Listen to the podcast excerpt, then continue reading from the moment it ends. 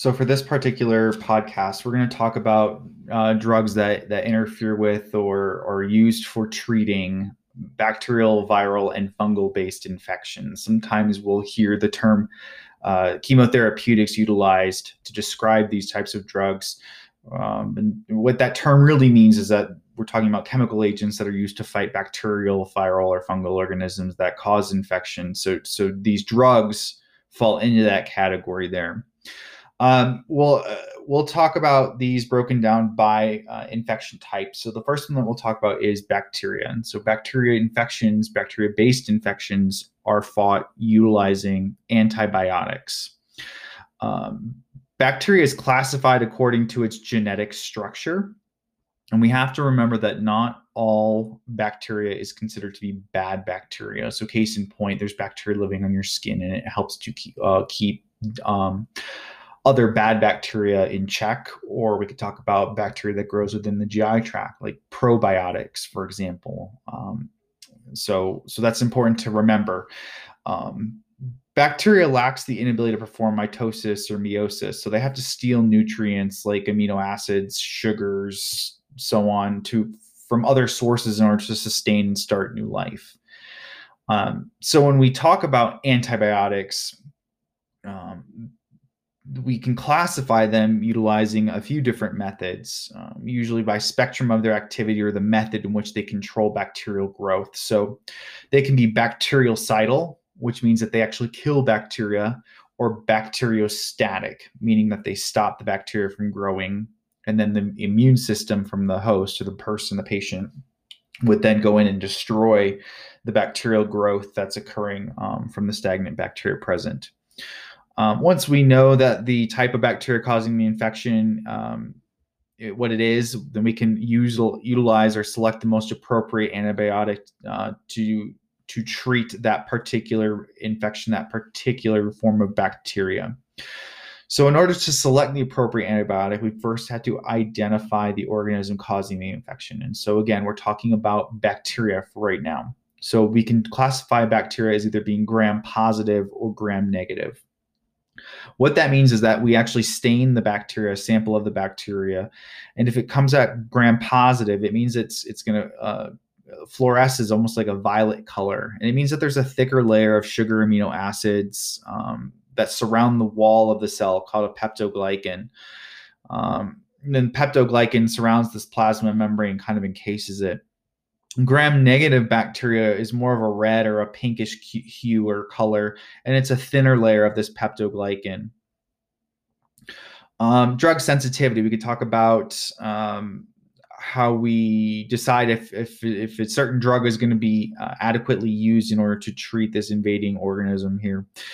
Um, it's important to remember that drug resistant microorganisms do exist, including with bacteria. And so, as such, we need to remember that because we don't want to contribute to ongoing um, um, problems with bacterial resistance, which I'll talk about in a little bit here.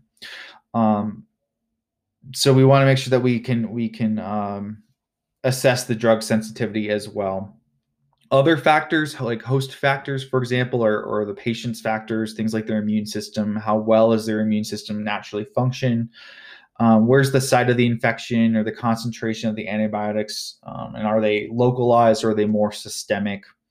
Do we need to worry about the blood brain barrier and trying to cross the blood brain barrier we need to worry about vascularity or how much blood flow there is to a particular area remembering that the more blood flow there is the more ideal that we can increase the concentration of nutrients chemical mediators things along those lines to those particular areas. Uh, the age of the patient. We know that younger individuals infants young children um, have underdeveloped immune systems as well as the elderly tend to have more taxed immune systems not to mention that we have you know individuals of all ages who could potentially be uh, immunocompromised with other things, HIV positive, cancer, so on and so forth. Um, pregnancy, I've talked about this before extensively. Pregnancy changes everything. So if we're worried about uh, an infection, we need to make sure that we are um, uh, discussing our concerns with with all the providers involved, OBGYN, primary care, and whoever else might be involved there. Uh, and then genetic disposition. Some people are just more sensitive to certain drugs than others for whatever reason. So there's there's a there's four main ways that antibiotics work to fight infection. And so we're going to discuss each of these four means, and we're going to talk about uh, different drugs that fall within each of these categories. So the first one are antibiotics that inhibit uh, bacterial cell wall synthesis. So the bacteria can no longer create or maintain a cell wall, and when that occurs, this the bacteria dies. It can't hold its organelles in, for example. So one of these is uh, penicillin. Uh, sometimes you'll see penicillin abbreviated as PCN um, and penicillin has lots of different derivatives from it.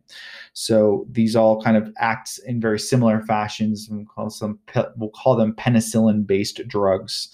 Um, they work by passing through small pores on cell walls, and they bind to these penicillin-binding proteins. Uh, and this inhibits specific enzymes from being present or being active in order to help build the cell wall. The great thing about penicillin is that there's virtually no effect on host cells. Um, so we don't see a lot of good bacteria being killed off, for example. Um, and penicillins have a basic common chemical structure, and we call it, call it a beta beta lactam ring. A beta lactam ring is is three carbons and a nitrogen um, bonded together to form a ring. And the accessory groups that come off of these three carbons and a nitrogen um, are what make the different forms or different versions of penicillins. And we'll talk about cephalosporins as well here in a minute.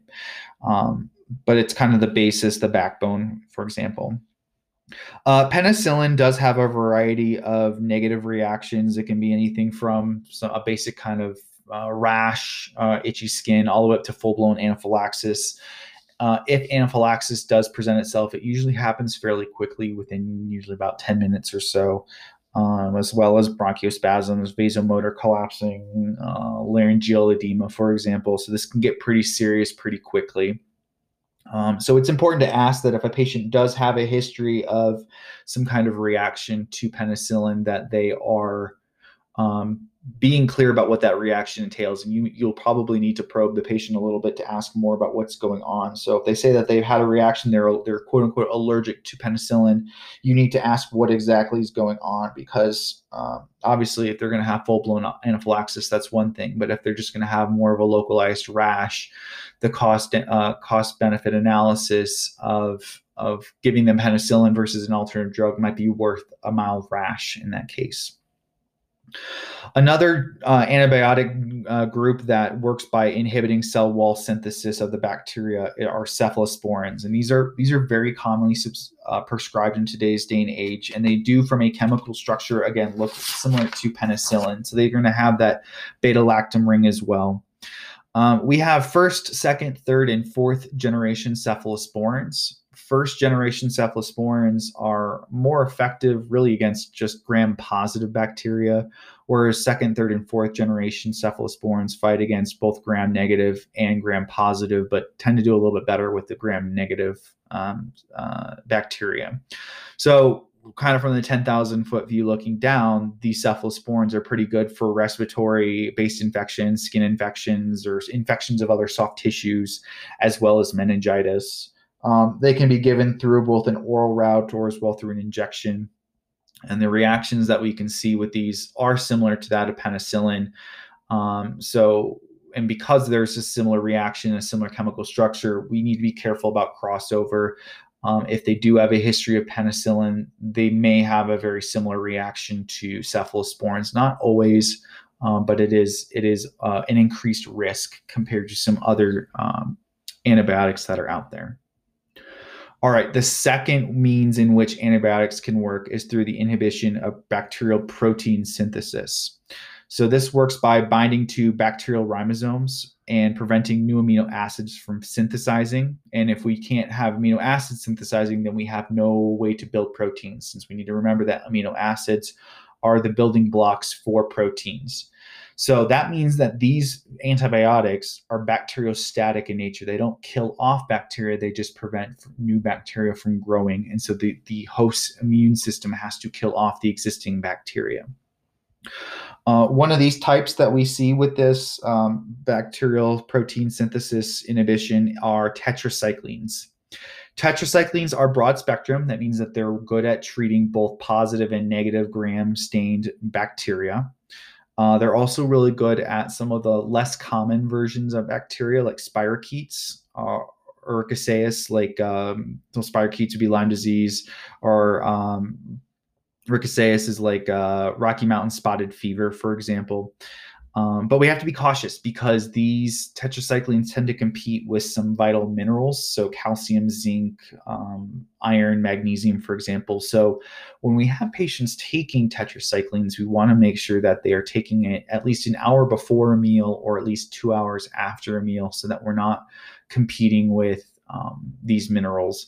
This is extremely important too with um, with individuals who are maybe supplementing calcium, for example, if they're osteoporotic, um, you know, or in children, uh, high dosages of these tetracyclines can actually lead to uh, tooth damage because of this calcium competition going on here. Um, reactions, these can include just kind of generic GI upset, anywhere from kind of just GI, general kind of GI discomfort, nausea, um, but we also see uh, photosensitivity, so they're more they're more susceptible to sunburn, for example, UV radiation. So uh, we do want to educate our patients about being out in prolonged sun exposure, and if they have to be for whatever reason, we are eh, pushing, encouraging much more frequent and higher SPF uh, sunscreens. Um, another drug type, it's kind of it's a unique drug because it's the only drug in its class is clindamycin. Uh, clindamycin is good for anaerobic bacteria, and it's not really that affected by food all that much. Uh, one one of one effect that we do see, a reaction that we do see with clindamycin usually is is diarrhea. Um, so this might need to be taken in conjunction with, say, like an Imodium or another um, uh, GI type of medication in that category there. Uh, but these clindamycins are, are good for clindamycin is good for um, like you'll see it for like acne or skin based infections, for example. All right, the final category that we'll talk about that inhibit bacterial protein synthesis are these aminoglycosides. Um, these are really kind of strong antibiotics here, and so these are really reserved for inpatient use. Um, they're given via IV. Uh, we can use them topically um, if if we needed to, but we really tend to receive them more for inpatient type of care. Um, these are excreted exclusively via the kidney, so we do need to uh, monitor for for renal impairment, which is part of the other reason why we why we reserve these for inpatient um, uh, settings here. And and long term use can lead to something kind of unique called oto uh, ototoxicity, which is where we have hearing loss or balance problems secondary to um, destruction of some of the the inner ear structures from this from these uh, aminoglycosides. All right, the third category of how antibiotics can work are inhibiting the bacterial DNA synthesis. Um, so one of these categories uh, that does this are fluoroquinolones, and these are these are broad spectrum, um, and they inhibit the DNA from coiling. If it can't coil, it can't uh, zip and unzip and all that kind of stuff to reproduce. Um, reactions that we see with these are GI upset, arth- arthroplasty, or kind of just generic joint problems. Um, we can also have some kind of CNS interference with headaches, dizziness. Um, we don't use these in children because of some of these side effects that we can see here. But something that's very unique to these tetracyclines are uh, an increased uh, number of tendon ruptures due to some disruption of the extracellular matrix of the cart- cartilage. So we, you know, Achilles, for example, is a, is a commonly ruptured tendon when we look at tendon ruptures from tetracycline. So we should be discontinuing use of these antibiotics and switching to something different if we're experiencing any kind of acute or subacute tendon pain and or inflammation. Um, that's if we opt to utilize tetracyclines at all, even in our physically active. Usually we try to shy away from these with physically active individuals for this very reason. Um, and again, these tetracyclines, we don't want to have them in uh, taken in conjunction with calcium, zinc, iron, magnesium, because again, it helps to reduce the absorption of, on this time, the antibiotic side. So these these minerals will win out usually over the antibiotic to be absorbed, thus potentially leading to antibiotic resistance here. Um, the fourth means in which we can treat uh, bacterial based infections is through the inhibition of folic acid synthesis. Um, so we'll use something called sulfonamides, or sometimes you'll hear these called referred to as sulfa drugs. Um, these predate penicillin, but they kind of lost out just because penicillin is just a better antibiotic and it's a little bit more um, tolerated. Um, but we still do use sulfa drugs to treat UTIs or urinary tract infections. Um, they're bacteriostatic, so they don't necessarily disrupt uh, reproduction of the of the bacteria itself. What they re- they disrupt is folic acid synthesis by the bacteria. Um, the other thing with these sulfonamides is that people tend to have hypersensitivity. There's an increased amount of hypersensitivity to sulfa drugs. It's not uncommon to hear people saying that they are allergic to sulfa drugs.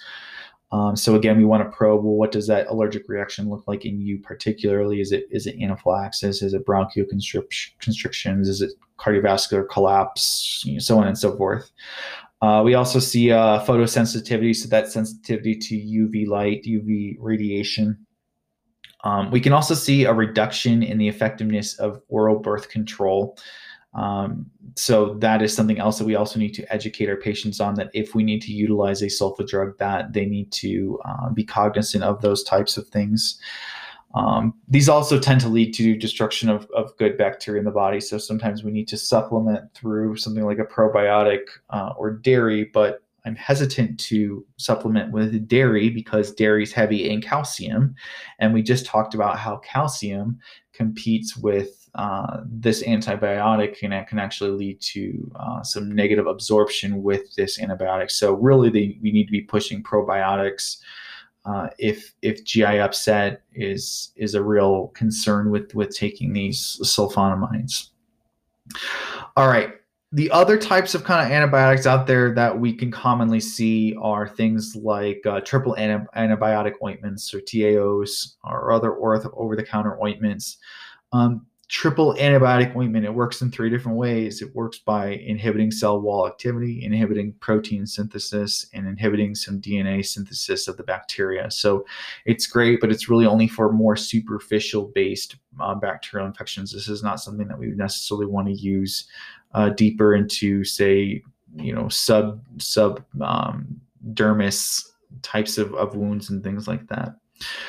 The other thing that we need to discuss briefly is antibiotic resistance. And this is a huge concern, not only in the United States, but from a global perspective. And so, what this is, is that we have, we've essentially overprescribed antibiotics over the years. And what's happened is that existing bacteria is now resistant to a lot of these different forms of antibiotics that we used to be able to use. And there's a lot, there's a few different reasons why this has occurred. One is because we've just overprescribed.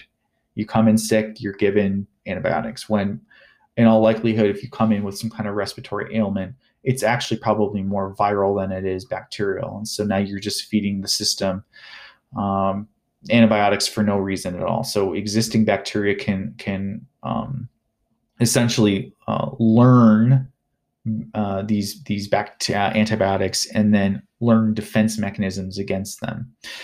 Um, the other thing is, and this is also a problem, is we need to educate our patients about this. But but patients who feel better and then they stop taking the antibiotic too soon. So uh, maybe a 10 day course of antibiotics, but on day seven, day six, they feel better, so they stop taking it. The problem is they're still fighting an infection. It's just at a subclinical state where they may not have symptoms.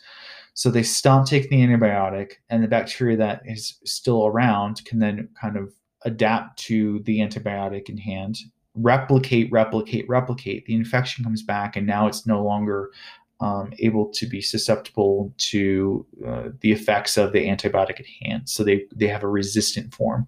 And so, to give you kind of more of a tangible real life example, um, MRSA, methicillin resistant Staphylococcus aureus, is a form of staph infection that we are we are concerned about in um, in in say athletic settings because of close contact and and shared equipment. Um, and so MRSA is resistant to many many different forms of antibiotics that we typically use to treat staph infections. And so now we only have a small amount of antibiotics left that are effective um, and even then, sometimes it's questionable against MRSA or MRSA based infections. So we have to be very cognizant and cautious about that if we choose to utilize these antibiotics to treat MRSA, that it's done correctly and it's done um, for uh, um, the right reasons.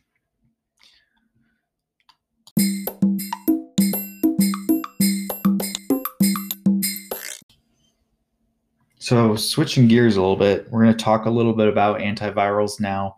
Uh, but before we get into antivirals, I want to talk about viruses. We need to understand what a virus really is before we can really appreciate how these antivirals work. So, a virus is is really just kind of two basic components. It's some sort of nucleic acid, whether that's DNA or RNA, and then a protein coat that surrounds it. Um, it really only brings what is necessary to replicate. That's really its sole purpose is to replicate. And, and what it does is it, it transmits um, or it replicates by hijacking host cells and injecting its own nucleic acid into the cells. Then the cell then replicates that DNA as opposed to its own DNA. Um, and serves kind of as an incubator until it explodes and continues the cycle. Um, viruses are, are, can be transmitted in a couple different ways but the two major ways is through contact um, whether that's contacting a person or contacting a, a, a, a surface for example or through uh, respiratory air um, air means. Um, sometimes they can be localized sometimes they can be systemic. So so systemic being like a common cold or the flu or hiv versus localized where um, it's more just that it's localized, it's like a, a wart or a cold sore.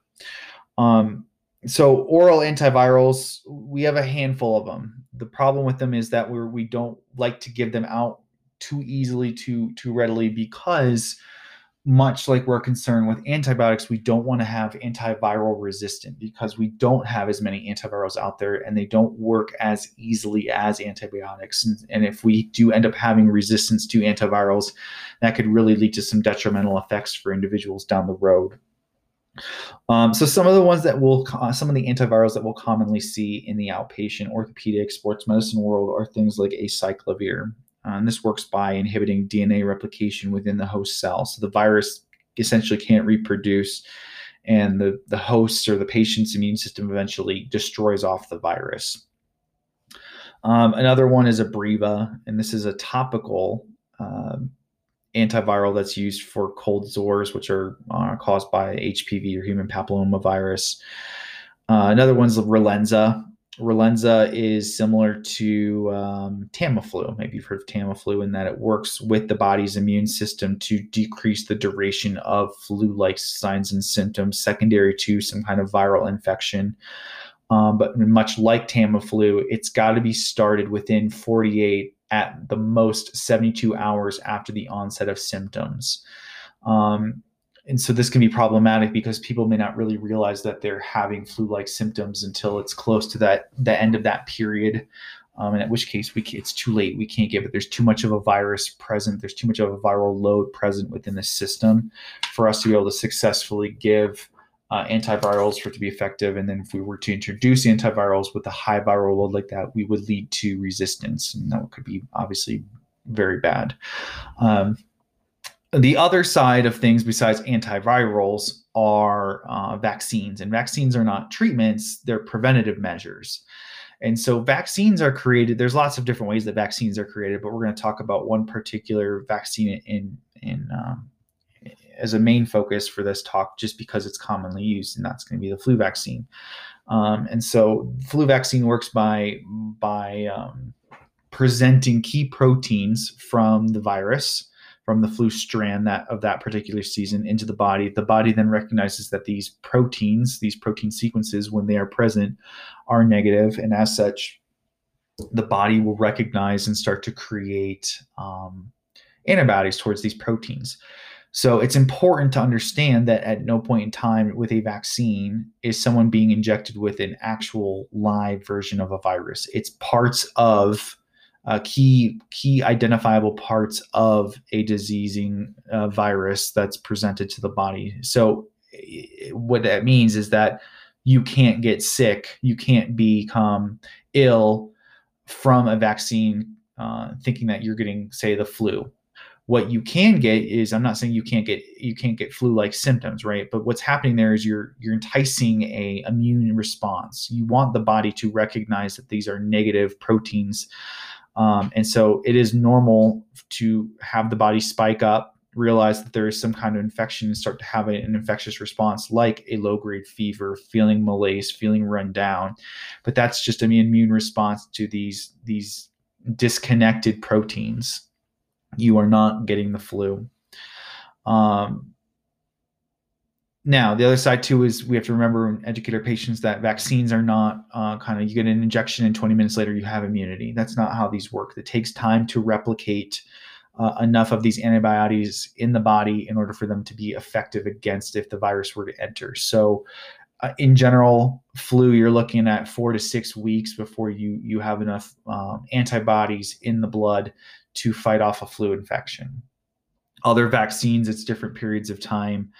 Um, but the flu is kind of the one that we always talk about here, hear about uh, day in and day out, year after year about get your flu shot, get your flu shot. So I, I really would encourage you to uh, always get your flu shot uh, and understanding why you cannot get the flu from the flu shot.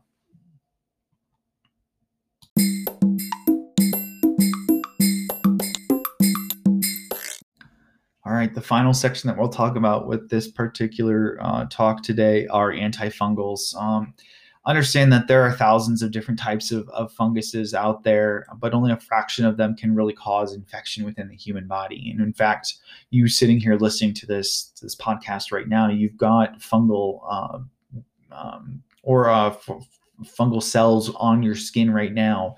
Uh, they're part of the homeostasis of, of just being a human and being alive. What what we don't understand though is why sometimes fungal infections, uh, bacterial infections, whatever, interfere with the homeostasis and actually start to become problematic, thus leading to what we know as an infection.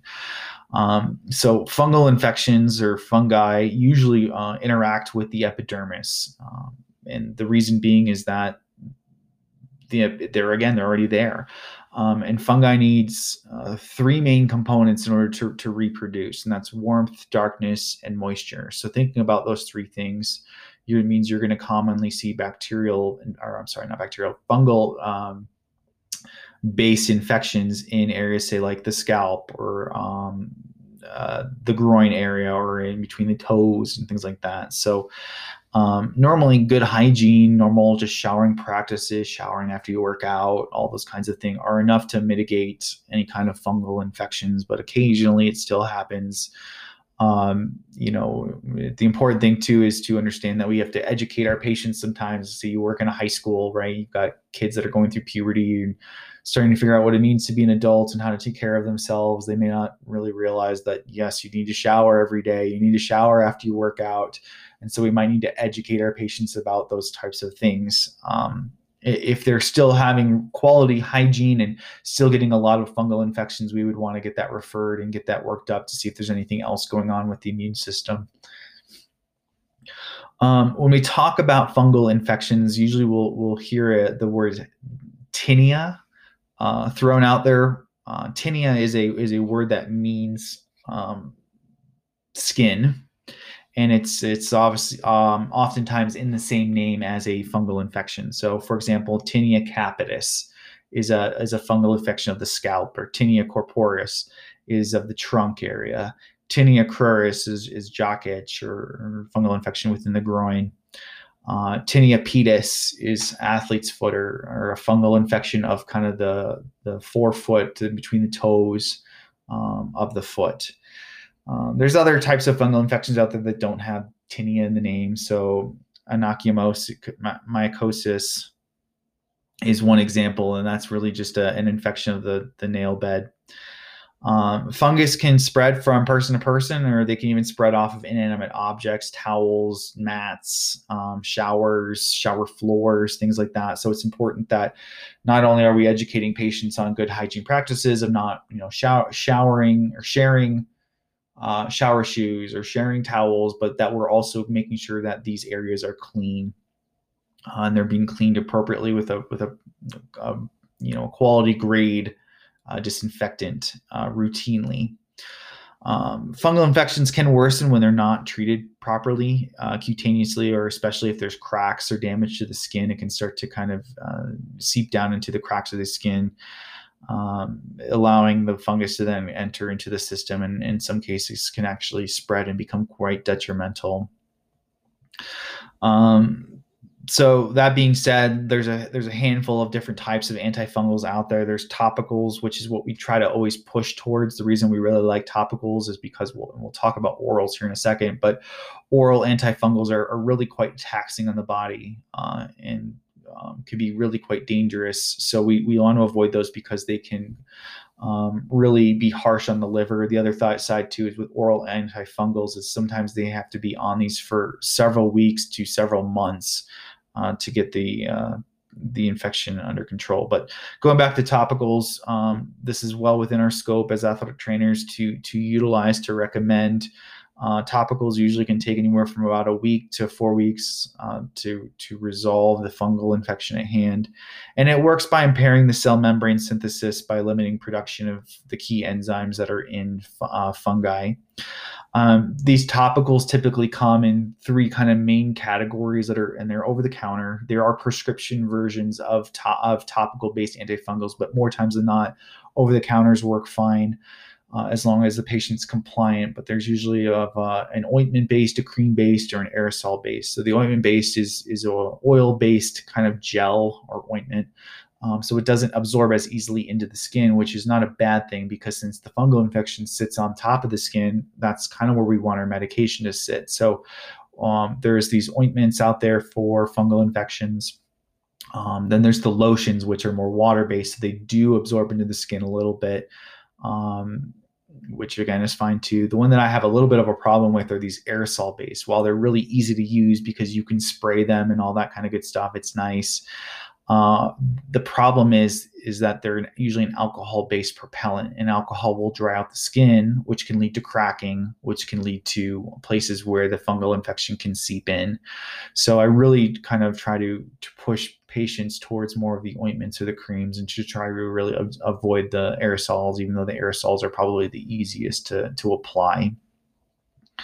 From an oral perspective, um, again, these can be pretty dangerous. These are very taxing on the on the body. Um, a lot of renal and hepatotoxicity can occur, so there needs to be routine monitoring of of the organs, uh, and it really needs to be watched carefully. So we don't want people to be on oral antibiotics, not antibiotics, antifungals unless it's absolutely necessary. Um, so again, try to try to stick to the topicals if we can. Um, adverse reactions from a topical perspective, these are usually pretty safe. There, there's very few reactions. Um, if there are, they typically tend to be very localized skin based reactions. So we're not really seeing a ton of anaphylaxis type of reactions from the topicals.